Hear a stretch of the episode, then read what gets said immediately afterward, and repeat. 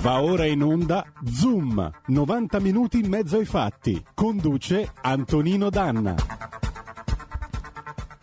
Radio Libertà, diamo subito la linea ad Antonino Danna, io ricordo i contatti per andare in diretta con lui, numero telefonico 02 66 20 35 29, inviate fin d'ora i vostri Whatsapp invece al numero 346 642 7756. Bentrovato Antonino e buona settimana. Grazie condottiero, mio condottiero Giulio Cesare Carnelli e buon lavoro anche a te. Amiche e amici miei, ma non dell'avventura, buongiorno! Siete sulle magiche, magiche, magiche onde di Radio Libertà, questo è Zoom, 90 minuti in mezzo ai fatti. Io sono Antonino Danna e questa è la puntata di lunedì 31 gennaio dell'anno di grazia 2022. Potete vedere inquadrato di profilo il suo profilo migliore Giulio Cainarca che è rimasto in studio, aleggia sulla programmazione. Buongiorno Giulio. Buongiorno Antonino. Eh, sì, sono rimasto qua per curiosità perché volevo sentire come la, la si vede anche dalle 10.35 in avanti. Così. Accomodati. En passant. Mi accomodo nel tuo salotto. You're welcome, sir. Non c'è problema, eh? Non c'è assolutamente problema, Giulio. Allora, cominciamo subito la nostra puntata. Due cose. Primo, date il sangue perché in ospedale serve sempre. Salverete vite umane. Chi salva una vita umana salva il mondo intero.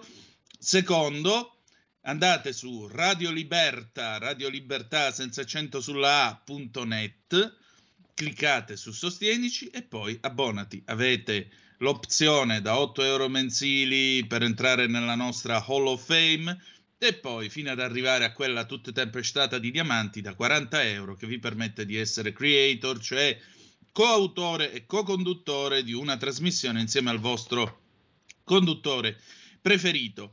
È stata la settimana che è stata, la maratona Cainardi è giunta alla conclusione. Quello che possiamo trarre come considerazione è un pezzo del 1976 di Lucio Battisti. Ancora tu. E andiamo.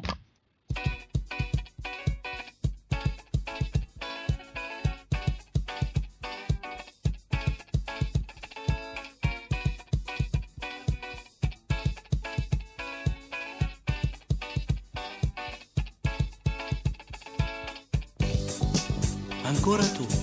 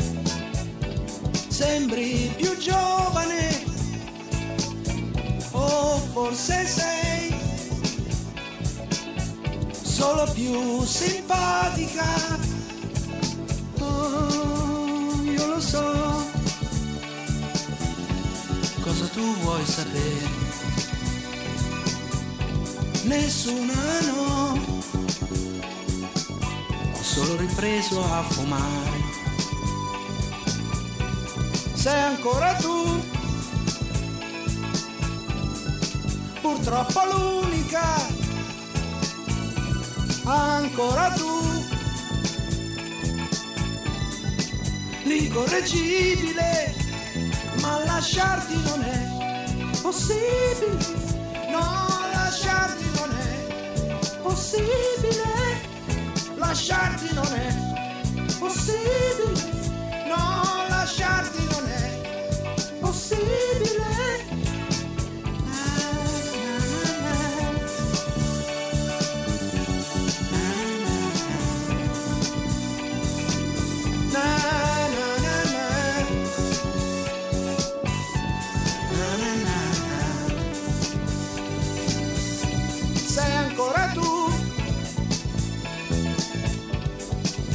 purtroppo l'unica,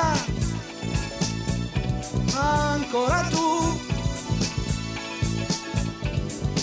l'incorreggibile, ma lasciarti non è possibile, no, lasciarti non è possibile, lasciarti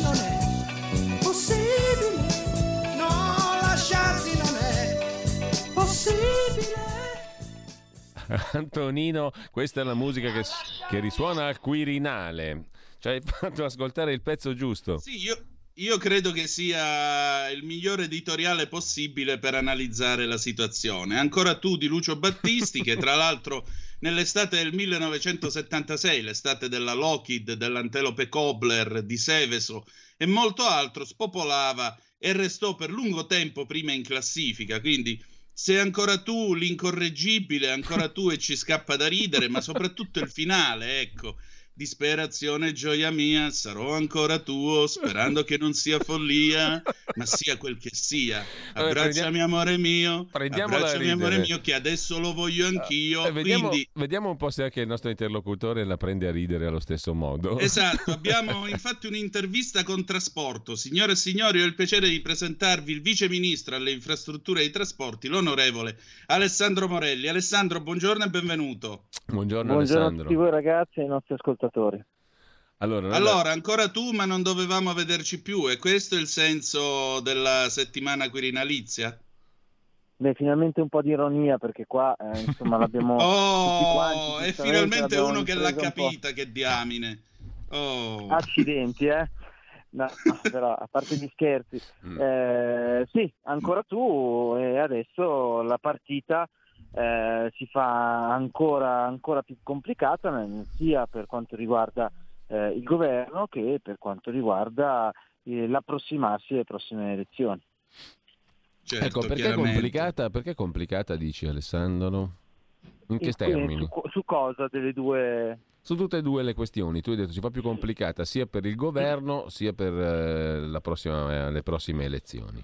Perché? Ma innanzitutto eh, svesto la- il mio ruolo e mi metto la giacchetta eh, di giornalista, caro Giulio. Mm. Eh, sostanzialmente il, eh, il Premier Draghi, eh, leggo dai commenti, eh, che eh, insomma, aveva pianificato tutto per poter eh, andare al Quirinale, si ritrova in una situazione che diciamo è abbastanza complessa Eh, e infatti noterai per quanto riguarda il mainstream nessuno ne parla eh, dall'altra pa- o pochi ne parlano. Dall'altra parte eh, vediamo come eh, alcuni ministri che sicuramente hanno avuto diciamo, uh, un imprimatur da parte del, eh, del Presidente della Repubblica eh, che potevano essere, potrebbero essere stati diciamo, in bilico eh, in un'ipotetica eh, rimpasto, oggi si sentono assolutamente, eh, assolutamente forti eh, di una posizione confermata.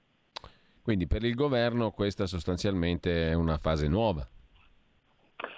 È una fase nuova nella quale chiaramente noi giochiamo un, ruolo eh, molto importante perché, ricordiamolo, avendo il nostro Giancarlo eh, Giorgetti a Mise in una fase così complicata e qui arriviamo al secondo punto, cioè quello delle elezioni, perché tutti pensano eh, giustamente, stanno guardando alla eh, vera e propria guerra che ci sarà il sul tema della legge elettorale con eh, la stragrande maggioranza dei partiti eh, che eh, andranno in una determinata direzione, cioè verso il proporzionale, eh, con la difficoltà oggettiva del centrodestra eh, che è stata diciamo, palesata grazie al lavoro di Matteo Salvini, coraggioso nel puntare ad, una, ad una coalizione che insomma, ha avuto ha provato eh, nei fatti di essere oramai una eh, coalizione oggi sgretolata e quindi Salvini che rilancia con l'iniziativa odierna eh, della- del partito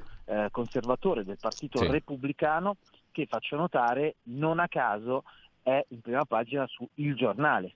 Sappiamo eh, chi è l'editore del giornale, cioè eh, la famiglia Berlusconi. Questo quindi da un certo punto di vista è assolutamente positivo. Se qualcuno pensava che Berlusconi eh, avrebbe eh, lasciato eh, le chiavi della macchina a Matteo Renzi, beh, evidentemente con questa, eh, con questa prova si sbagliava, o almeno la partita, anche quella partita, non è del tutto chiusa.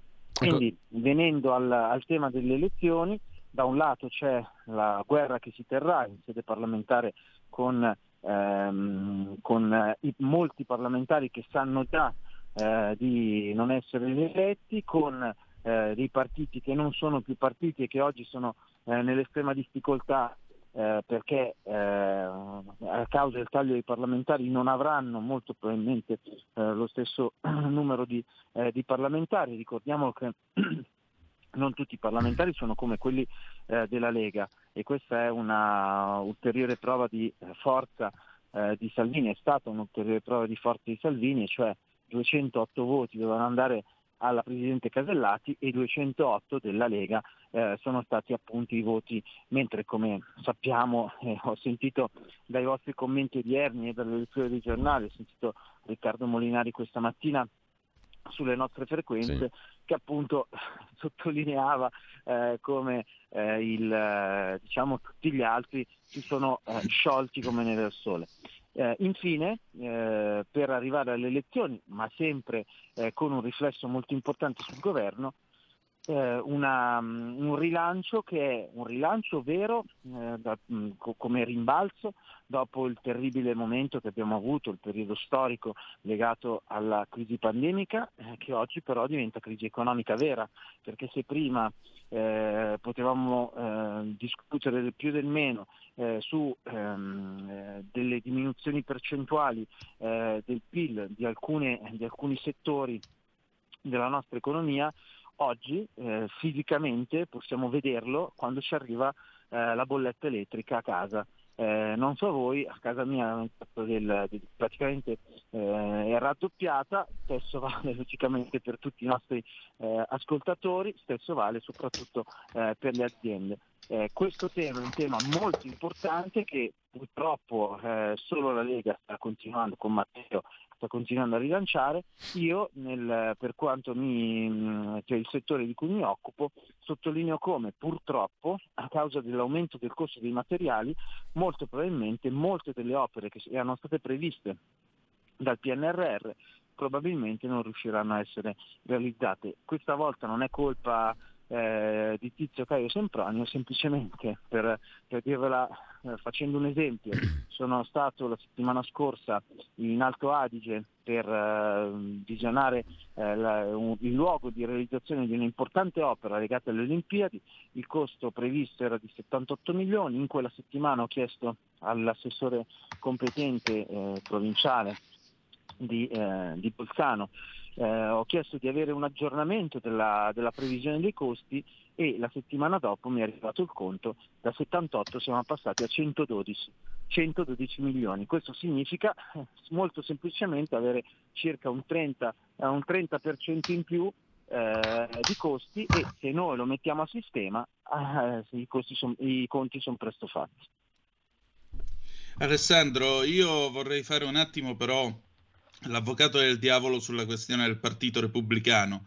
Se secondo te ci sia e quanto sia tangibile o potenziale il rischio di diventare un altro partito del predellino come fu il PDL e poi si è visto Fini che fine ha fatto. La seconda cosa che ti dico, che ti chiedo, Matteo Salvini oggi parla chiaramente di presidenzialismo. Tra l'altro vorrei ricordare che proprio in questa trasmissione all'inizio di gennaio, presente Giulio Cainarca e Lorenzo Viviani, proprio Matteo aveva detto io sogno una repubblica presidenziale e federalista, quindi si mantiene coerente con la linea che ha enunciato all'inizio di gennaio quando è stato nostro ospite. Allora, a maggior ragione, siccome comunque c'è bisogno di tempo e molto probabilmente questo eh, sarà un discorso della prossima legislatura.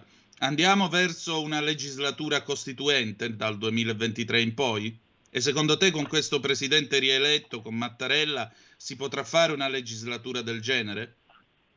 Ma innanzitutto eh, dobbiamo, dobbiamo partire eh, dal presupposto che sulla base della legge elettorale che, verrà, eh, che, que- che questo attuale Parlamento eh, riuscirà a partorire, Parlamento che insomma, si è dimostrato eh, si è palesato per le qualità o non qualità che ha.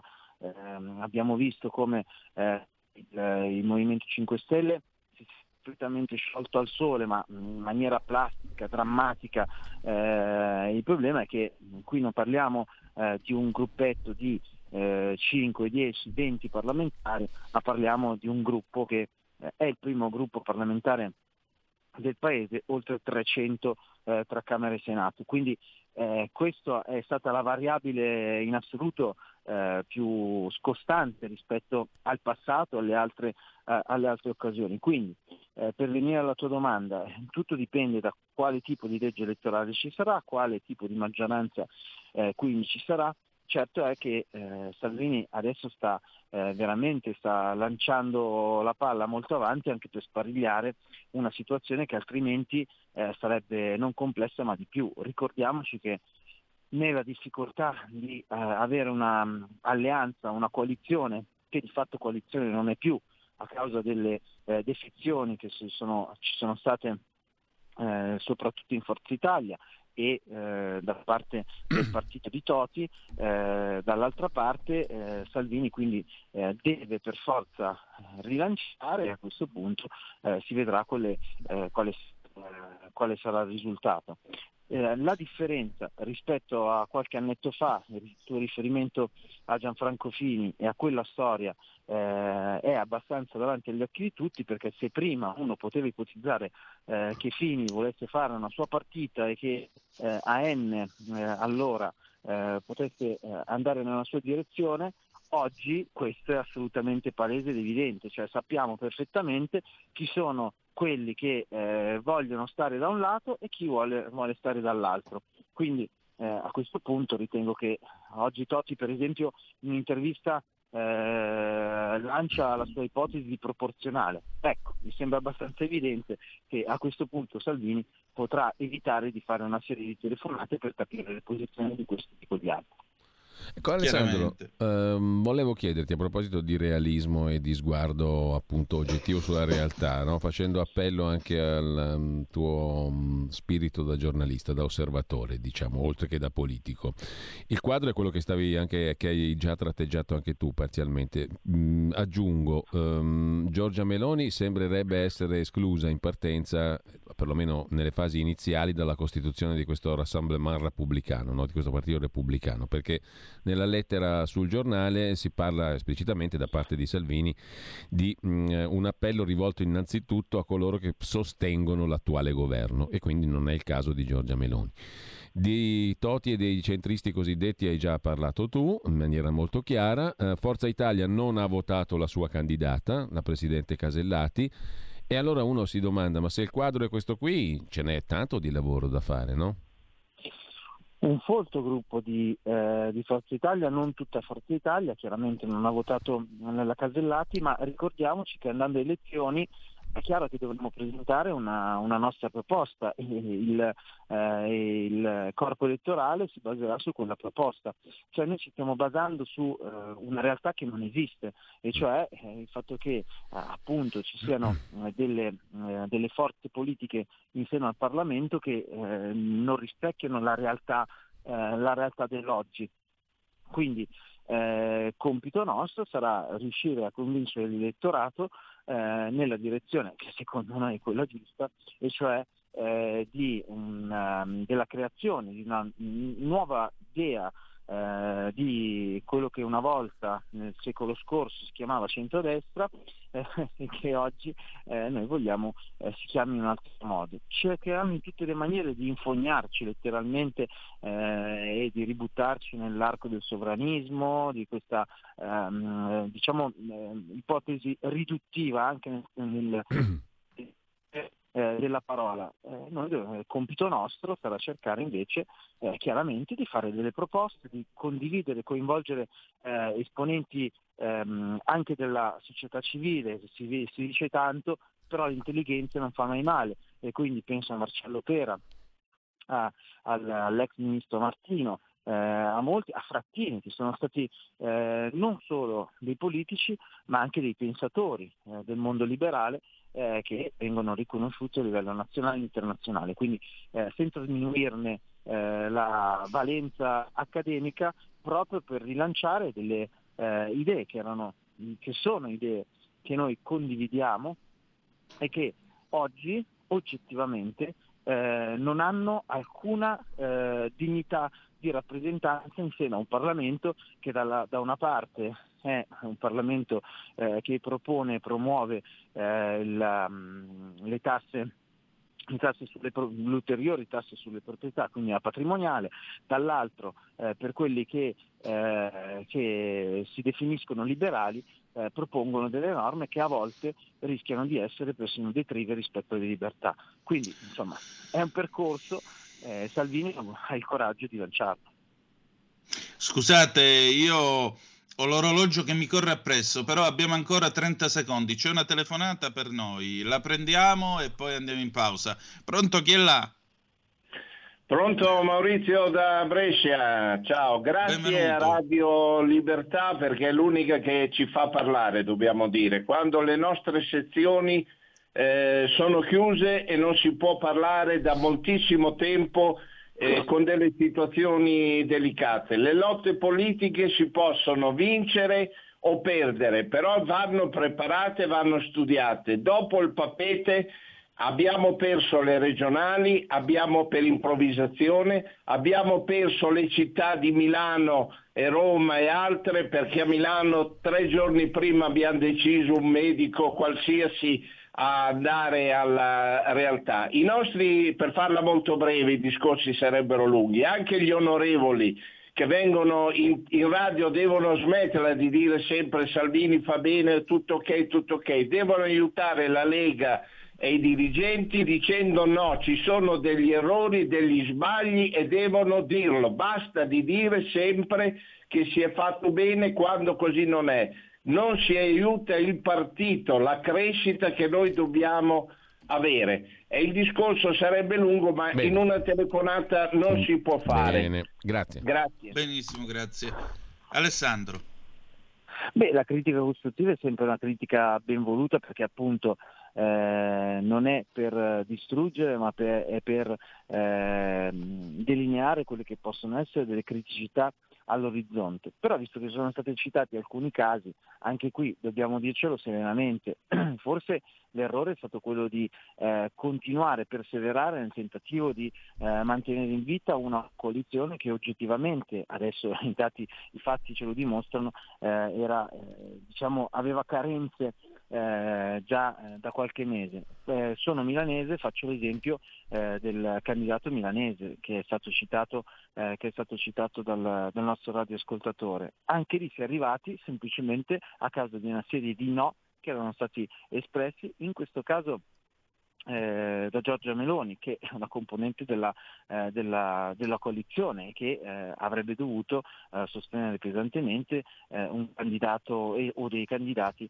eh, in sede locale. Purtroppo eh, a causa di continui no anche su candidati ehm, persino di Forza Italia eh, e non, quindi non eh, semplice sola espressione della Lega, beh, si era arrivati al, diciamo, al photo finish eh, eh, per la candidatura di eh, Luca Bernardo. Questo è solo un esempio, ma insomma sono numerosi casi. Se c'è una, sicuramente un, eh, un aspetto che eh, deve essere rivisto in seno alla Lega è quello di eh, insomma, cercare di fare e di portare a casa dei risultati che siano risultati positivi eh, per tutta la coalizione senza eh, voler primeggiare per forza. Questo è eh, indubbiamente un minus nel, nell'ambito della politica, ma penso che dal punto di vista umano eh, e questo venga riconosciuto un po' da tutti, sia eh, una, un fatto che ehm, appunto ehm, comunque alla fine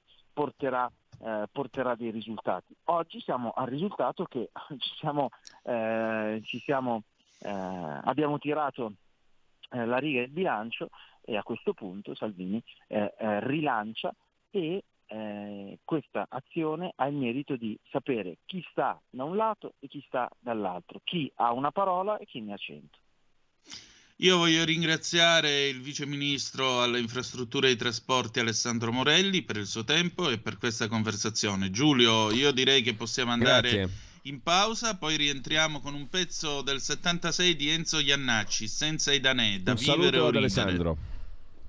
Grazie a tutti voi ragazzi, grazie. grazie a Radio Libertà che è la nostra voce libera e magari, visto che le sezioni purtroppo a volte sono ancora chiuse, io questa sera per esempio parteciperò allo Zoom della mia sezione, nella quale chiaramente dirò la mia.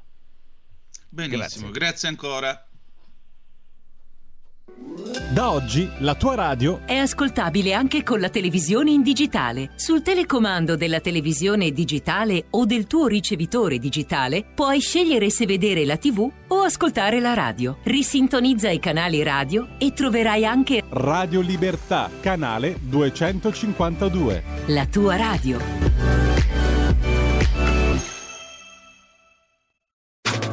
Stai ascoltando Radio Libertà. La tua voce libera, senza filtri né censura. La tua radio.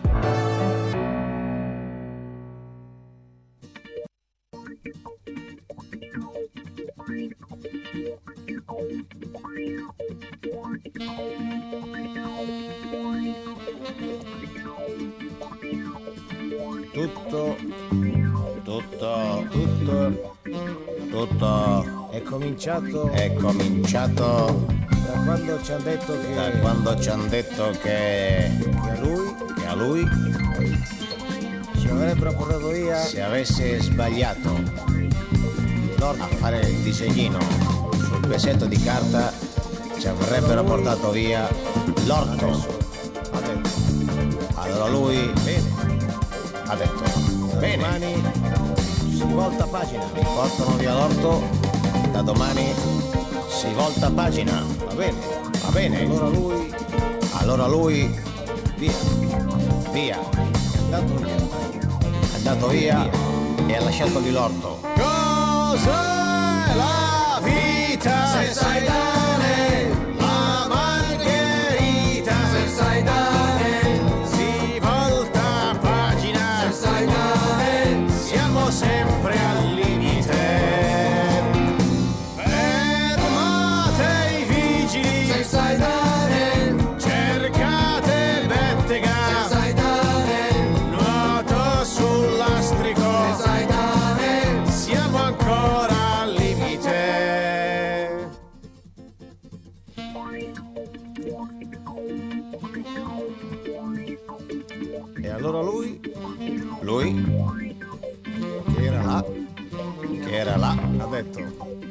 detto?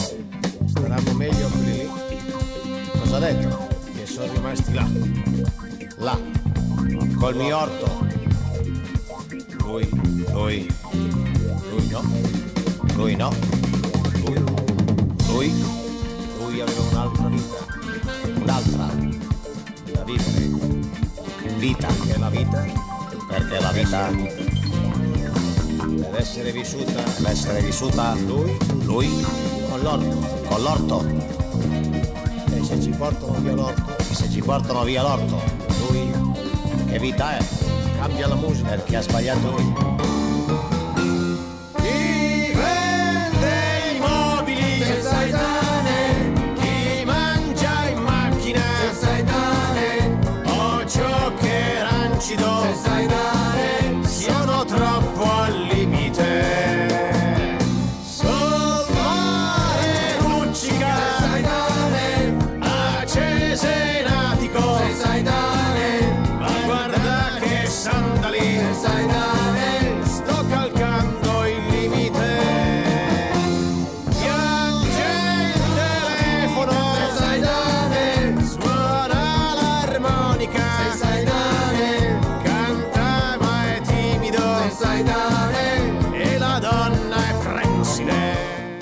mitico Iannacci, ridiamo subito la linea ad Antonino Danna. E rieccoci, siete di nuovo sulle magiche, magiche, magiche onde di Radio Libertà. Questo è sempre Zoom, 90 minuti in mezzo ai fatti, nell'edizione di lunedì 31 gennaio 2022. Abbiamo messo questo pezzo del 1976 di Enzo Iannacci, Senza i Danè, eh, pezzo scritto in collaborazione con Massimo Boldi, tra l'altro.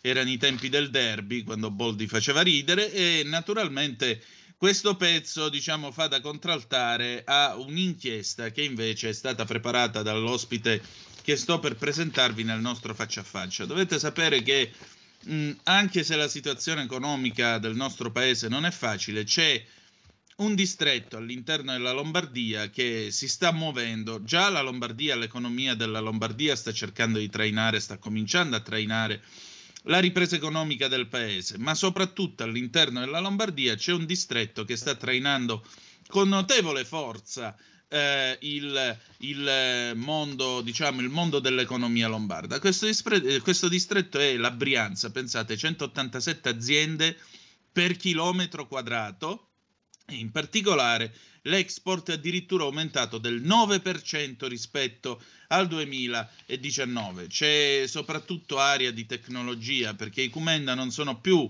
come appunto Guido Nicheli, il mitico Dogui, che insomma Alboreto is nothing. Quello sì, lo sono ancora probabilmente, ma sono diventati anche ingegneri. Ci sono delle storie addirittura incredibili, da Cernusco Lombardone fino alla quotazione in borsa, fino alla Silicon Valley con il controllo di una società e così via, addirittura società che arrivano a valere anche 4 miliardi di euro alla quotazione in borsa. Allora io voglio dare il benvenuto ad Angelo Allegri, caporedattore del Giornale, che è l'autore appunto di questa inchiesta uscita su Il Giornale e naturalmente parto con questa prima domanda. Intanto benvenuto e grazie del tuo tempo. Ma allora, come ha fatto la, la Brianza a fare il miracolo?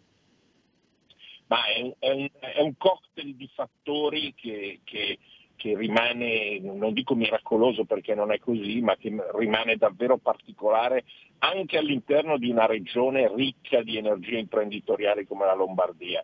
È, è un mix di un'eredità di, di grandi saperi artigianali che di grande forza imprenditoriale, perché il Brianzolo la, la, la, l'energia imprenditoriale, l'istinto imprenditoriale ce l'ha da sempre, a cui però i Brianzoli sono stati bravi a mescolare eh, come dire, competenze e tecnologia. Perché io racconto sempre, io non so se qualcuno di voi ha avuto modo di vedere la prima lavatrice costruita dalla Candy alla fine della seconda guerra mondiale. Era poco più di un pentolone che si muoveva e si scuoteva. Eh, il, uno dei fratelli Candy era stato prigioniero di guerra negli Stati Uniti, aveva visto queste macchine miracolose negli Stati Uniti e con il sapere artigianale che, che è molto diffuso in Italia l'aveva ricostruita in Italia.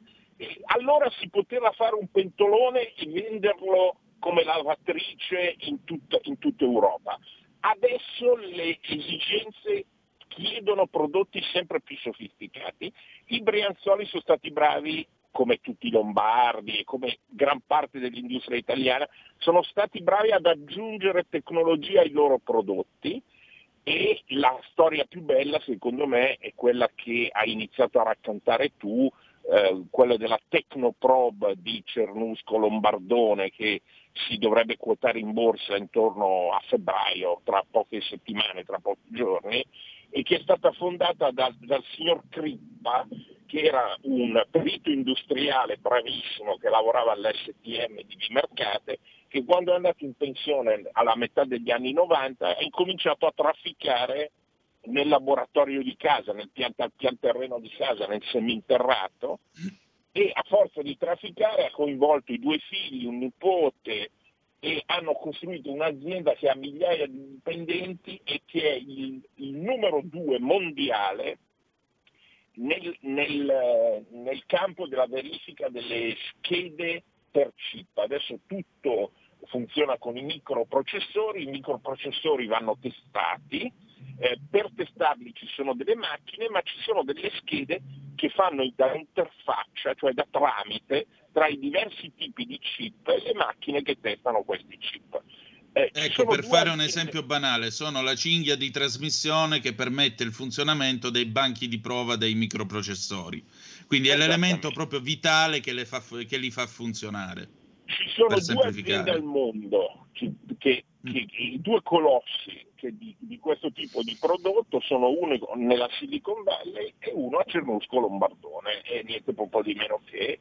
E, e- e il signor Giuseppe Crippa è riuscito a, a- a rendere un prodotto venduto in tutto il mondo, la, la- la sua idea eh, elaborata nel laboratorio, poi ha, ha avuto anche la fortuna e l'abilità di circondarsi, di avere due figli che ci sanno fare, un nipote che ci sanno fare e, e lui ha 87 anni, continua a sperimentare eh, nuovi prodotti e nuove soluzioni e, e l'azienda vende in tutto il mondo. Io trovo una storia favolosa, una storia favolosa come, come un'altra che ho raccontato in questo articolo, che riguarda invece un prodotto all'apparenza più tradizionale, quello degli utensili, utensili per eh, meccanica, le chiavi a Sì, la beta.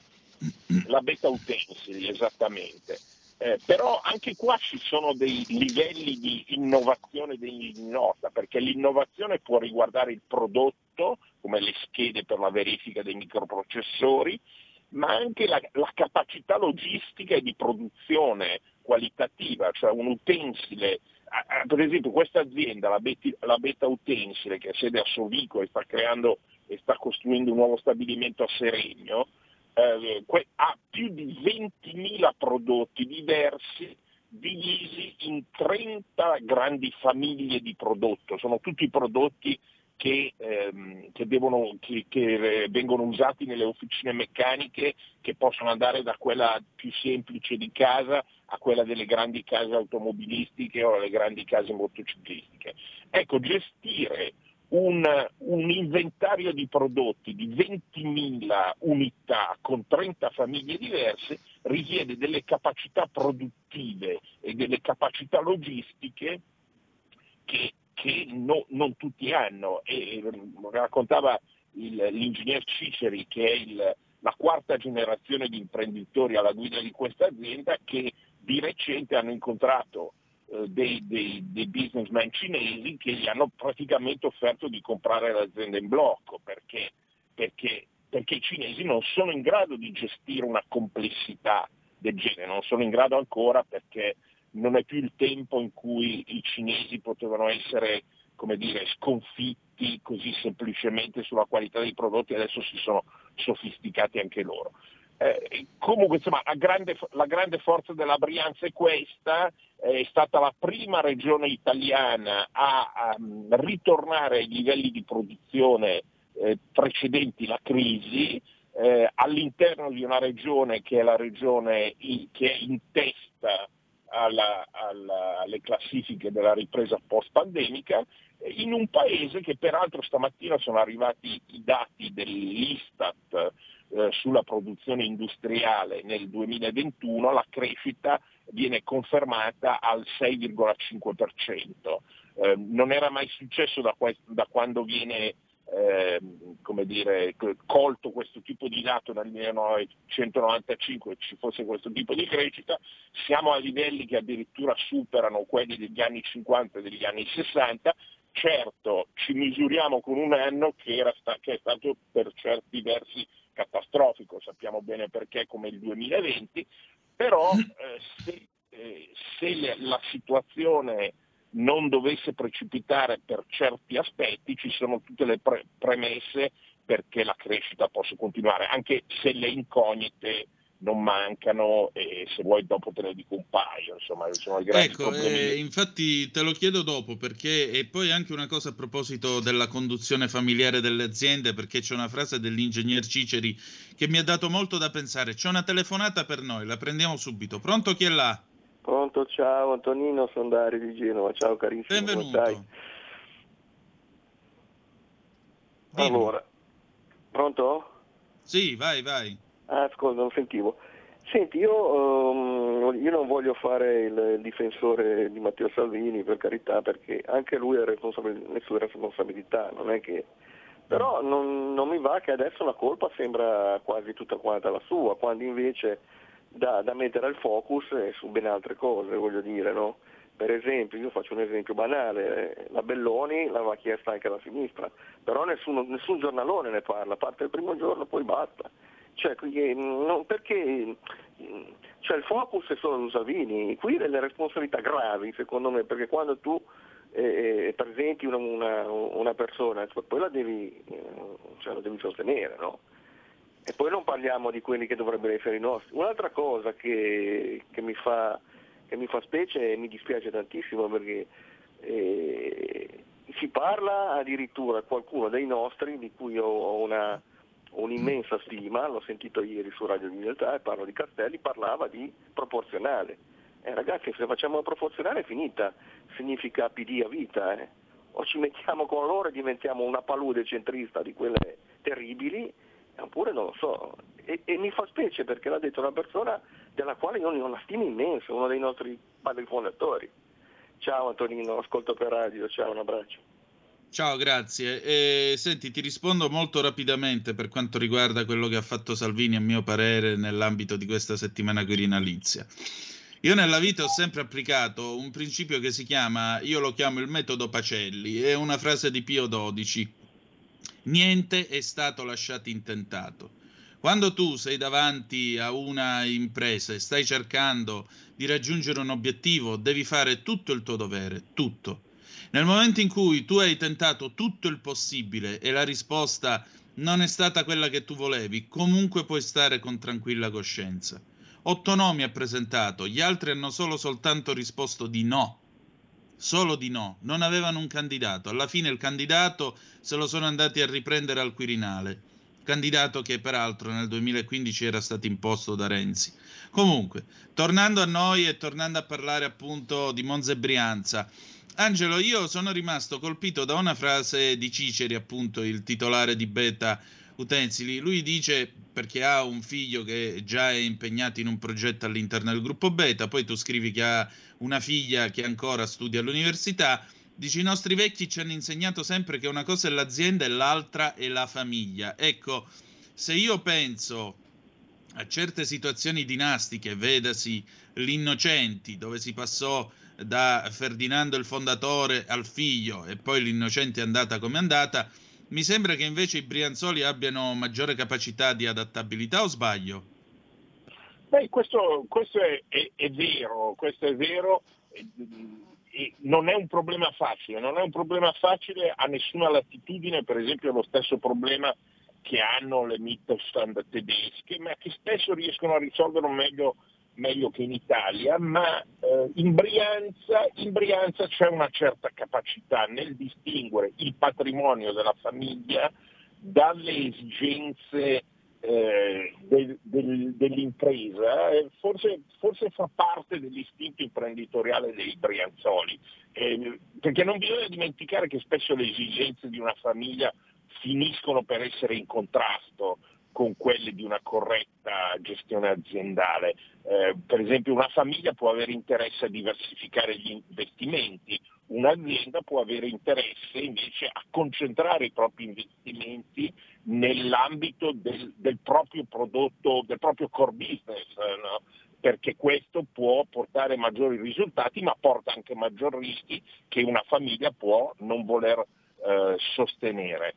Eh, i, i, Brianzoli eh, ci, ci, ci riescono, Purtroppo in Italia ci sono tanti casi in cui, in cui questo non, non accade, eh, ma eh, è, fa, fa, parte dell'amore che i Brianzoli hanno per il loro lavoro, per le cose che fanno, per, per i prodotti che creano. È, è, è un problema dell'azienda familiare e sul piatto della bilancia bisogna mettere anche i, i, pregi che un'azienda familiare ha rispetto a un'azienda come dire, ad azionariato diffuso eh, e a conduzione manageriale. Per esempio, continuando a parlare della beta utensili, eh, la beta utensili che scelta ha fatto durante i mesi della pandemia? Quella di continuare a investire, di pensare al domani, di pensare al post pandemia, di pensare a un futuro. Questo lo può fare un, un, un imprenditore, un padrone, un azionista è più difficile che lo possa fare un manager con i soldi degli altri. Il manager, eh, ed è uno dei limiti dell'azienda manageriale, è spesso, specie se questa azienda è quotata, è spesso costretta a guardare al breve periodo, al, ai conti trimestrali. Un'azienda familiare può guardare al lungo periodo, tanto più se dire, questo periodo comprende più di una generazione. È il, il pregio e il difetto delle aziende familiari.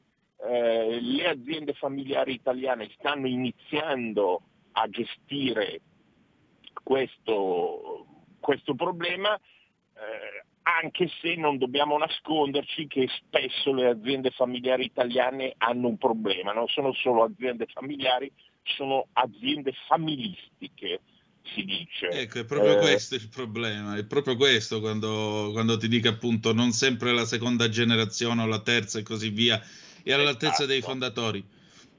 Angelo, è arrivato un WhatsApp al 346 642 7756. Mm, Stefano ci chiede una crescita del 6,5% su un calo precedente di più del 12. Qual è la motivazione di questa narrazione così distorta? Eh, va bene venire delusi da Salvini, ormai ci sono abituato, ma preso in giro da voi, no, dai. Eh, insomma, non mi sembra una narrazione distorta. Allora, ha ragione l'ascoltatore nel dire, ma la, l'avevo specificato anch'io, cioè qua facciamo i conti con un anno catastrofico, cioè facciamo i conti, facciamo un confronto con un anno catastrofico. Ciò nonostante, ciò nonostante eh, nessuno poteva pretendere che il terreno perso fosse recuperato in un anno, ma l'aver preso la strada giusta è sicuramente un segnale che eh, non, non, non, va trascurato, è un segnale di positività e di, e di ottimismo. E per quanto mi riguarda eh, posso avere anche posizioni e idee diverse da, da, da quelle di qualche ascoltatore, secondo me il contribuire con un atteggiamento responsabile a gestire questo periodo difficile è sicuramente un merito. Insomma, cioè, il problema, è, adesso rischio di dire cose scontate, ma il problema è di incanalare la congiuntura economica verso una ripresa eh, sostenibile, sostenibile non solo in senso ecologico ma anche in termini di, di, di, di tempo e di continuità della, della crescita. È un, è un, problema fondamentale, cioè io credo che davvero eh, quest'anno, l'anno prossimo, noi ci giochiamo il futuro dei prossimi decenni dell'Italia, nel senso che, che se sapremo approfittare di questo momento di crescita facendo le scelte giuste possiamo incanalare il futuro del nostro paese verso verso un miglioramento e verso una crescita costante. Se faremo le scelte sbagliate ci tornere, torneremo a quella stagnazione che era un po' diventata la caratteristica degli ultimi anni e degli ultimi decenni. Eh, c'è una telefonata per te. Manzoni, pronto? Ecco qua, sono qua, sono qua, sono qua. Sarò telegrafico. Volevo ricordare che la Candy è diventata cinese è stata venduta, è stata venduta sì, ai cinesi. Sì, mm. Ecco, così come per esempio una fabbrica di mobili, Cassina molto famosa, che era tra l'altro il figlio della mia compagna di scuola, alle superiori, è stata venduta prima a Montezemolo, poi non so Montezemolo chi cacchio l'ha venduta, forse ai francesi, e comunque sono sparite anche quelle, cioè sono andate espatriate, non espatriate nel senso che non fanno più il prodotto in Italia, è che non, non è più proprietà italiana, punto. Ciao. Allora, Angelo, eh, direi che possiamo andare verso la conclusione del nostro colloquio e ti ringrazio tra l'altro del tuo tempo. Io vorrei sottolineare appunto questo specchietto della tua inchiesta che indica proprio per la provincia di Monza e Brianza pensate, fatturato delle maggiori 800 aziende 51 miliardi, utile complessivo 1,7. E mh, mm, cos'è che può frenare questa rinascita? Perché ne avevi, accenn- avevi accennato prima a questa possibilità. Beh, in questo, in questo momento c'è il problema dei prezzi dell'energia e delle materie prime eh, che, che, sono esplosi, sono esplosi un po' per la forza della ripresa, un po' per i colli di bottiglia logistici, cioè il mondo è diventato una macchina produttiva complicata in cui le materie prime, le lavorazioni vengono svolte a migliaia di chilometri di distanza, eh, c'era un sistema rodato e sofisticato che teneva insieme tutto questo meccanismo complicato. Il virus l'ha un po' bloccato, ci sono appunto queste, queste strettoie dei rifornimenti, non so, eh, ci sono centinaia e centinaia di navi portacontainer bloccate al largo del porto di Los Angeles, per esempio, che, che è uno dei porti più importanti del mondo, se questi colli di bottiglia non saranno risolti, eh, come dire, le materie prime continueranno ad aumentare i prezzi, l'energia è un altro problema complesso che, in cui giocano fattori come la crisi russa, ma anche forse una, un frettoloso passaggio verso, verso l'energia verde che non so fino a che punto possiamo permetterci in tempi accelerati. Eh, questi sono gli elementi congiunturali che possono frenare la ripresa. Poi sui tempi lunghi, ma lo, dic- lo dicono gli industriali, non lo dico certo io, sui tempi lunghi eh, ci può essere eh, la, la competenza degli italiani, uno dei freni, perché fino a quando continueremo a produrre pochi ingegneri, pochi laureati in chimica, pochi tecnici, pochi informatici, eh, le aziende brianzole faranno fatica a crescere. Eh, chiuderei dicendo quello che diceva uh, il figlio di Giuseppe Crippa della Tecnoprob, noi siamo cresciuti a ritmi pazzeschi negli ultimi dieci anni, avremmo potuto crescere molto di più se fossimo riusciti a trovare i tecnici, gli ingegneri, gli informatici eh, di cui avevamo bisogno e che non siamo riusciti a trovare. Eh, questo insomma, aspetterà noi riuscire a, a prepararci adeguatamente alla, al, al mondo del futuro. Angelo, ti ringrazio moltissimo e mi sembra eh. che queste siano state parole non solo di speranza, ma anche di veri e propri fatti. Quindi ci auguriamo che quest'onda lunga da Monza e Brianza possa far bene anche al resto del paese. Grazie ancora. Grazie a voi, buona giornata, arrivederci. Buona giornata a te, noi andiamo in pausa e torniamo tra poco. We'll be right back. Stai ascoltando Radio Libertà. La tua voce libera, senza filtri né censura. La tua radio.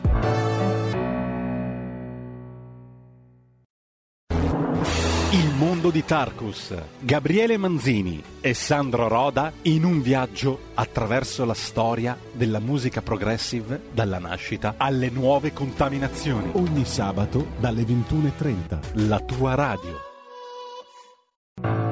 Porta con te ovunque Radio Libertà. Scarica la app per smartphone o tablet dal tuo store o dal sito radiolibertà.net. Cosa aspetti? Stai ascoltando Radio Libertà, la tua voce libera, senza filtri né censure, la tua radio. E eccoci all'ultima parte di Zoom di oggi con Antonino Danna. E rieccoci, siete di nuovo sulle magiche, magiche, magiche onde di Radio Libertà. Antonino Danna al microfono con voi per Zoom. Grazie ancora al nostro condottiero Giulio Cesare Carnelli. Allora, vi leggo qualche zappa che è arrivata nel frattempo al 346 642 7756. Se volete telefonare 0266203529. A domanda risponde la rubrica dell'avvocato eh, De Filippi andrà in onda tra poco perché l'abbiamo dovuta ovviamente posticipare per l'intervento a sorpresa e gradito del viceministro Morelli. Allora, ancora tu un anno in classifica, ancora Mattarella altri sette in classifica.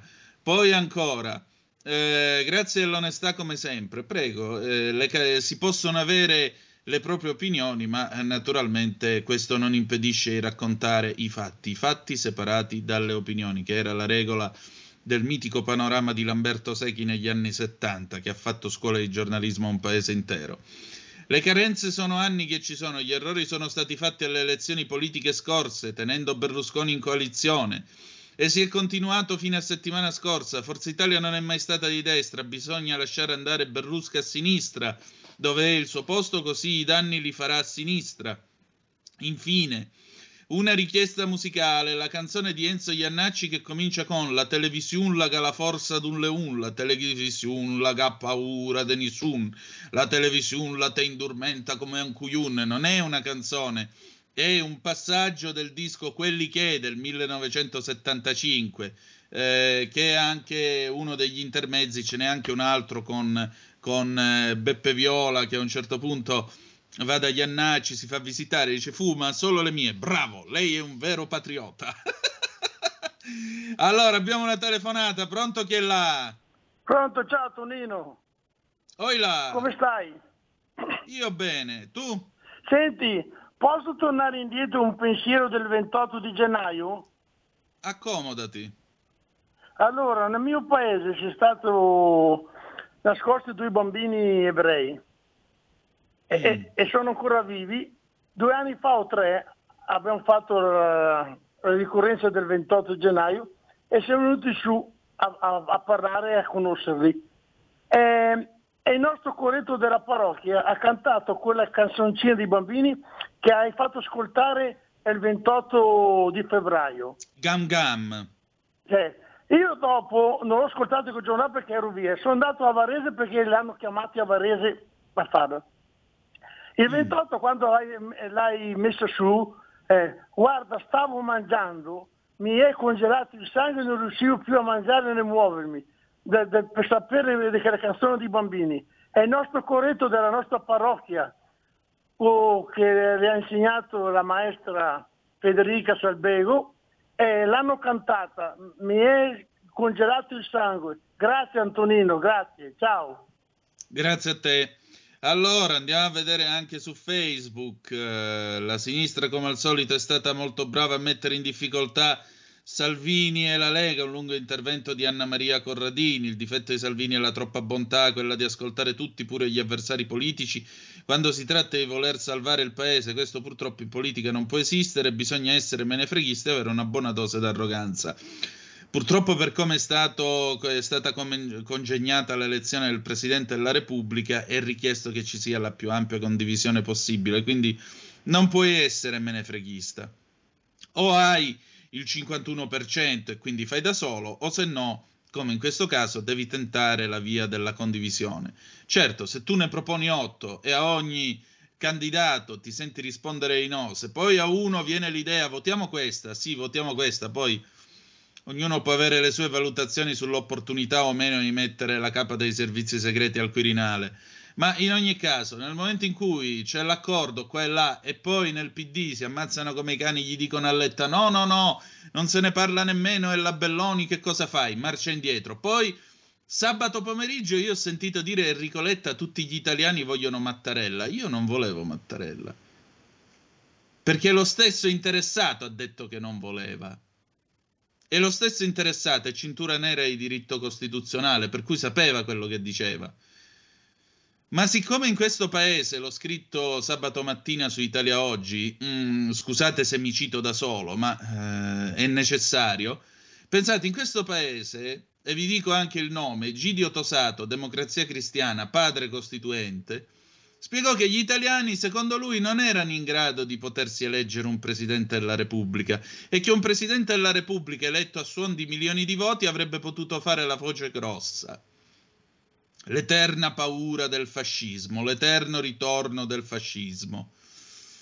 L'unico che pigliò, alzò la voce e disse no, ma perché? Facciamo invece l'elezione diretta, anche perché eh, in una repubblica parlamentare a cui ci siamo ispirati quello che ha creato i casini è stato il presidente della Repubblica eletto con un'elezione di secondo grado e si riferiva a Weimar e eh, alla, al fatto che Hindenburg nominò Hitler, ovviamente non stiamo facendo paragoni con l'Italia di oggi, ci mancherebbe pure, stiamo parlando di un preciso momento storico e de jure condendo del momento in cui si stava stendendo questa Costituzione, la più bella del mondo. Quindi questi furono quelli dell'uomo qualunque a fare questa osservazione. Un presidente eletto con milioni di voti comunque poi si muove nell'ambito di leggi scritte e di conseguenza non può andare oltre certi limiti, chiaramente con il divieto eventuale di rielezione, eccetera, eccetera, eccetera. Ecco, quando Enrico Letta viene e mi dice tutti gli italiani vogliono Mattarella, no, il Presidente della Repubblica me lo voglio votare io. Perché io non penso di essere così cretino rispetto a uno che sulla scheda scrive Terence Hill. Voi vi sentite più cretini di uno che è andato lì e sulla scheda ha scritto Terence Hill o ha scritto Amadeus? Se vi sentite più cretini di uno così, perfetto, allora lasciate che continui a esistere questo sistema di votazione, ma il mondo è cambiato. Se invece pensate, e io lo credo, di essere in grado di votarvi un Presidente della Repubblica, io dico che il prossimo ce lo dovremmo votare noi. Andiamo avanti, ultimo messaggio, poi c'è Marco da Mantova, scusami Marco per la predica. Viva Maria, viva il Natale, mi scrive su um, Facebook. Il difetto di Salvini è che chiacchiera troppo, alla fine combina sempre fesserie, come ad esempio quando disse che chiedeva pieni poteri. Una frase pronunciata da un certo Mussolini. Che motivo aveva di dire una cosa del genere? Te lo sei mai chiesto? Non dimenticare che Salvini proviene dal Leoncavallo, quindi la sua educazione politica è nata a sinistra. Salvini ha usato un'espressione infelice per dire semplicemente che aveva bisogno di più consensi né più e nemmeno. Qui non c'è nessun rischio fascismo, anche perché è difficile dare del fascista uno che è nato nel 1973, come nel suo caso. Eh, per quanto riguarda la sinistra, qui c'è il suo libro Secondo Matteo, quindi il diretto interessato lo spiega. Non sono mai stato un compagno, la mia storia lo dimostra. Ma capisco e condivido alcune idee di fondo della sinistra, ossia quella sinistra che invoca la difesa dei più deboli dalle ingiustizie o l'aiuto a chi sta peggio, da non confondere con l'aiuto peloso ed indiscriminato per i clandestini appena sbarcati, mentre qualche italiano indigente viene abbandonato e dimenticato dallo Stato. Ecco, più volte mi hanno rinfacciato queste posizioni e queste scelte per darmi del comunista e del Leon Cavallino, ma io nello storico centro sociale milanese avevo messo piede solo una volta in vita mia per un concerto, quando la politica ancora manco mi interessava. Marco Amantova, buondì. Eh, l'abbiamo Pronto? perso. Come? Eh, la telefonata è caduta, Antonino, quindi purtroppo non abbiamo più tempo perché dobbiamo mandare anche De Filippi. Benissimo, allora Marco, io ti invito a chiamare domattina, mandiamo in onda adesso a domanda risponde con l'avvocato Claudio De Filippi e ci risentiamo al termine del suo segmento. Prego. Eh, mi rifaccio, come spesso è accaduto, ad un articolo che è uscito la scorsa settimana sul giornale. Questo articolo, a firma del, del direttore centrale Felice Manti del giornale di Milano, si è affrontata la situazione delle tasse in Italia. Radioascoltatori, buongiorno. Avvocato Claudio De Filippi, Foro di Milano.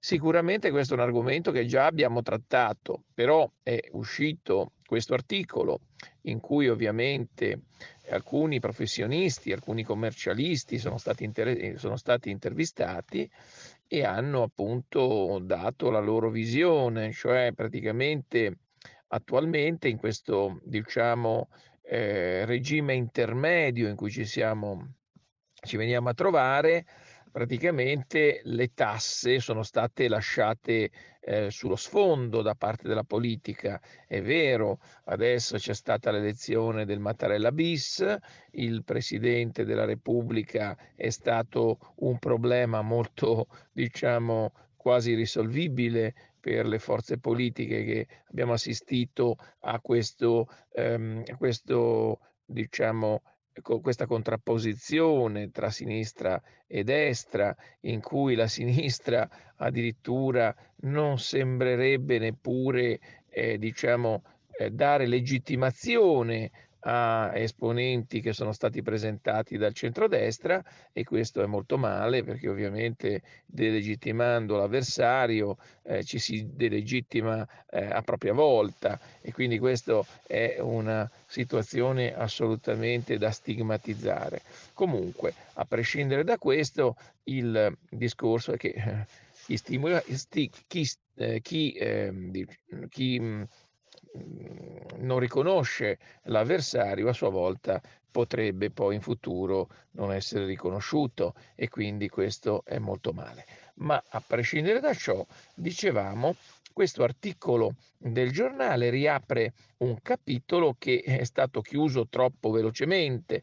Noi più e più volte abbiamo riferito in questa rubrica appunto eh, del fatto che sarebbe opportuno eh, riaprire i termini per eh, coloro che hanno, non sono riusciti, non sono stati in grado uh, di pagare la rottamazione ter e le rate che una, una norma diciamo draconiana aveva, mh, aveva imposto di pagare entro non oltre il 14 di dicembre 2021 per addirittura due anni il 2020 e il 2021, cosa impossibile per moltissime famiglie, imprenditori, professionisti, eccetera.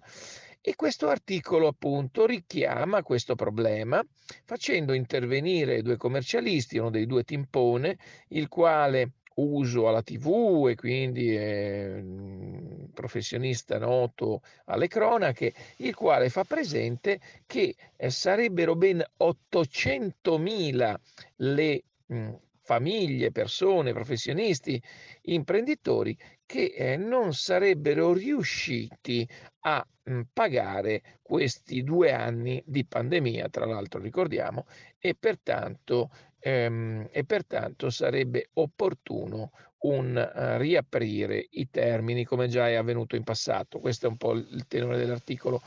E questa, questo articolo è stato ripreso anche recentemente eh, dalla Unione dei commercialisti italiani, i quali eh, hanno eh, fatto presente che la situazione è molto grave.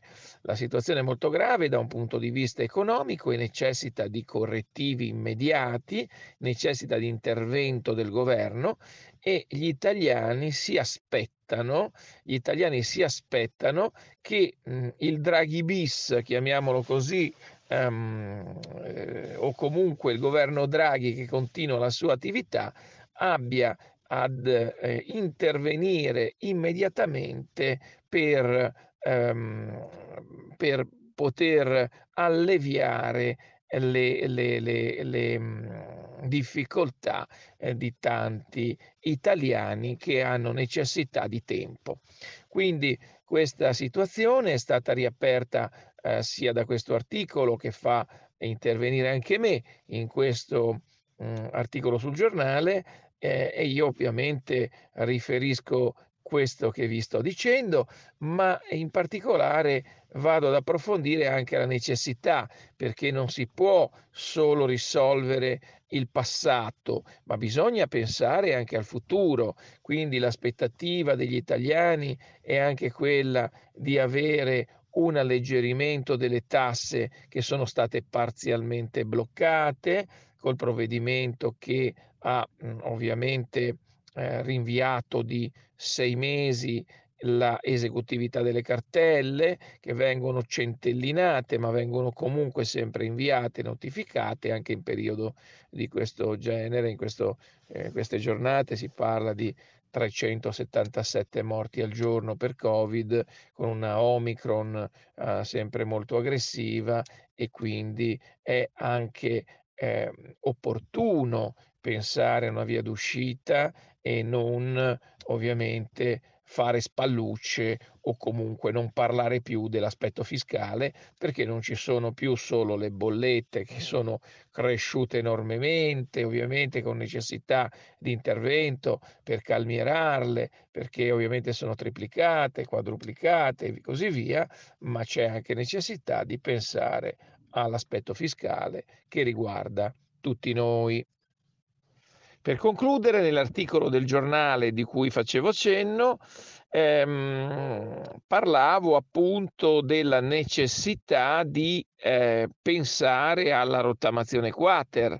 Eh, si pensa alla rottamazione quater da troppo tempo, ormai è necessario prendere una decisione anche sul saldo e stralcio, eh, non ci sono più alibi, eh, i cittadini, i professionisti si aspettano di avere più tempo per pagare le cartelle che arriveranno, di avere uno sconto sulle sanzioni che sono elevatissime e pertanto di poter pagare le tasse in modo più comodo ma anche più ehm, necessariamente diluito, proprio perché non vi sono le risorse, le risorse sono poche, sono centellinate e i professionisti, gli artigiani, i commercianti, gli agricoltori, gli autonomi hanno necessità di più tempo.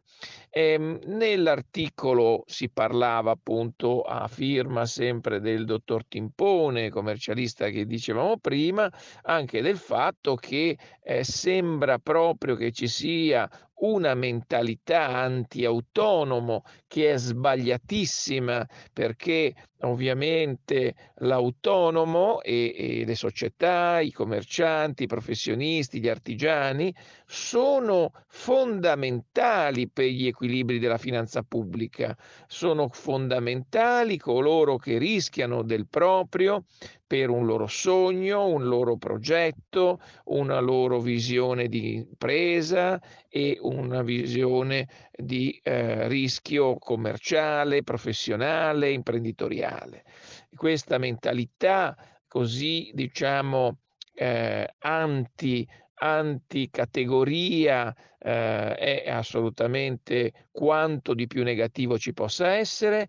Il fisco deve ritornare sui registri di una rottamazione bis, di una, di una, di una pace fiscale bis, scusate, per cui eh, una pace fiscale bis è quello che serve in questo momento di eh, durissima crisi economica, sociale, eccetera, e soprattutto anche sanitaria. Per concludere, un ultimo accenno alle novità eh, che dal 1 gennaio 2022 in materia fiscale eh, sono comunque arrivate.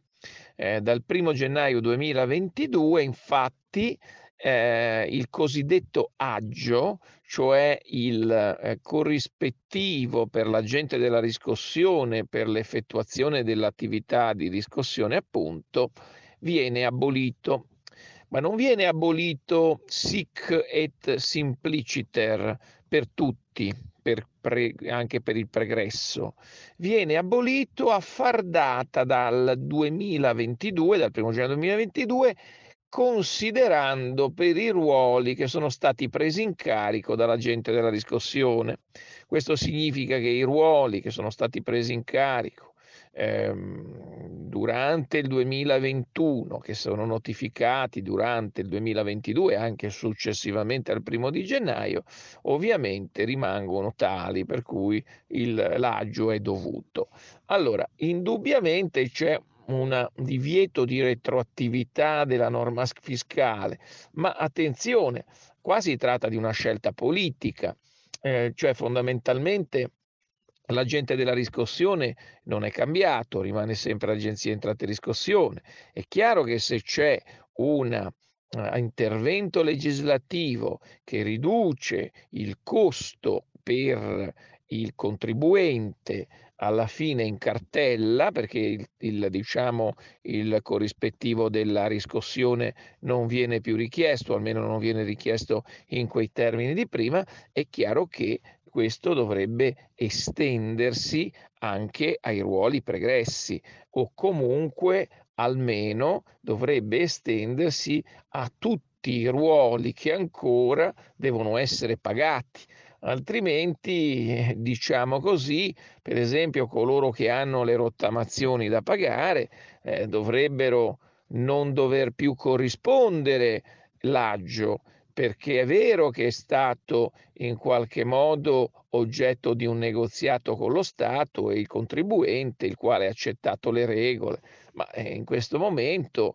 e soprattutto di crisi, avere un aggio che viene applicato ancora su cartelle pregresse, eh, questo è un motivo indubbiamente per il contribuente di lamentela, eh, anche da un punto di vista delle commissioni tributarie e pertanto è un problema sulla legittimazione dell'aggio, sul fatto che sia congruo, che sia legittimo.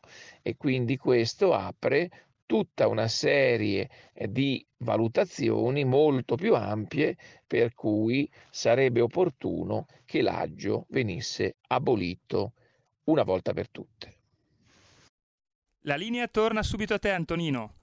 E allora abbiamo gli ultimi 120 secondi e su Radio Libertà senza accento sulla A.net, radioliberta.net, la nostra pagina Facebook, il nostro canale YouTube, si è materializzata l'adorabile Moira, Moira Romano. Romano. Buongiorno. Buongiorno Antonino e buongiorno a tutti i radioascoltatori. Buon lunedì 31 gennaio, ultimo mese dell'anno, fa anche abbastanza caldo quest'oggi. Ultimo mese dell'anno. E scusami, scusami, ultimo mese ovviamente. Felice 1978, eh, come la mia cravatta di oggi. Te, sai che io sono, sì, sai che io sono, faccio sempre eh. gaff su gaff, non è che adesso è una novità. Cose che capitano, Cose del che resto... capitano, esatto. Cosa vuoi? Io mi ricordo un professore al liceo, ho fatto un qui qua qua, per cui... Ma è bello fare qui qua qua, o no? Sì, anche il ballo del qua qua. Allora, allora cosa c'è di bello oggi nel allora, oggi parliamo talk? di libri, romanzi, thriller, gialli, eccetera, con uno scrittore che si chiama Gaetano Fabozzo. Lui era già mio ospite nell'anno passato, però ovviamente non, non è potuto venire in studio quest'oggi è qui con me, quindi poi ve lo, ve lo presenterò. E insomma, sarà una bella puntata, molto interessante, anche perché voglio dire, i libri sono sempre belli perché bisogna sempre leggere, leggere fa bene e quindi è giusto che oggi si parli di queste cose. Amate i libri e coltivatene tanti, perché come diceva Umberto Eco, avremo vissuto tante vite e non solo la nostra, e questo è il pegno del fatto che non possiamo avere un'immortalità quantomeno fisica. Su quella spirituale, bene, discutiamo poi con la Zambelli venerdì anzi, ci discutete voi nel corso di Talk Stai Karma. Moira, grazie, grazie come sempre del grazie tuo tempo. Grazie Io... a te per dedicarmelo. Ma ci mancherebbe pure, È siamo aziendalisti, ci mancherebbe pure e facciamo traino. Eh, noi ci ritroviamo all'1.05 con Deborah, la signora delle stelle, per eh, un piccolo aggiornamento, diciamo così, trascendentale. E voglio salutare e abbracciare Semmi Varin, che come sapete tornerà venerdì. La canzone d'amore con cui noi ci lasciamo è eh, la canzone vincitrice di Sanremo 1972. Saranno tutte le canzoni vincitrici di Sanremo questa settimana. La, can- la sigla finale di Zoom. Quindi ci lasciamo con Nicola Di Bari, I giorni dell'arcobaleno. Grazie per essere stati con noi. Ci ritroviamo domani alle 10.35 trattabili sulle magiche, magiche, magiche onde di Radio Libertà. E ricordate che the best is yet to come. Oh sì, il meglio deve ancora venire. Vi ha parlato Antonino Danna. Buongiorno. Avete ascoltato Zoom, 90 minuti in mezzo ai fatti.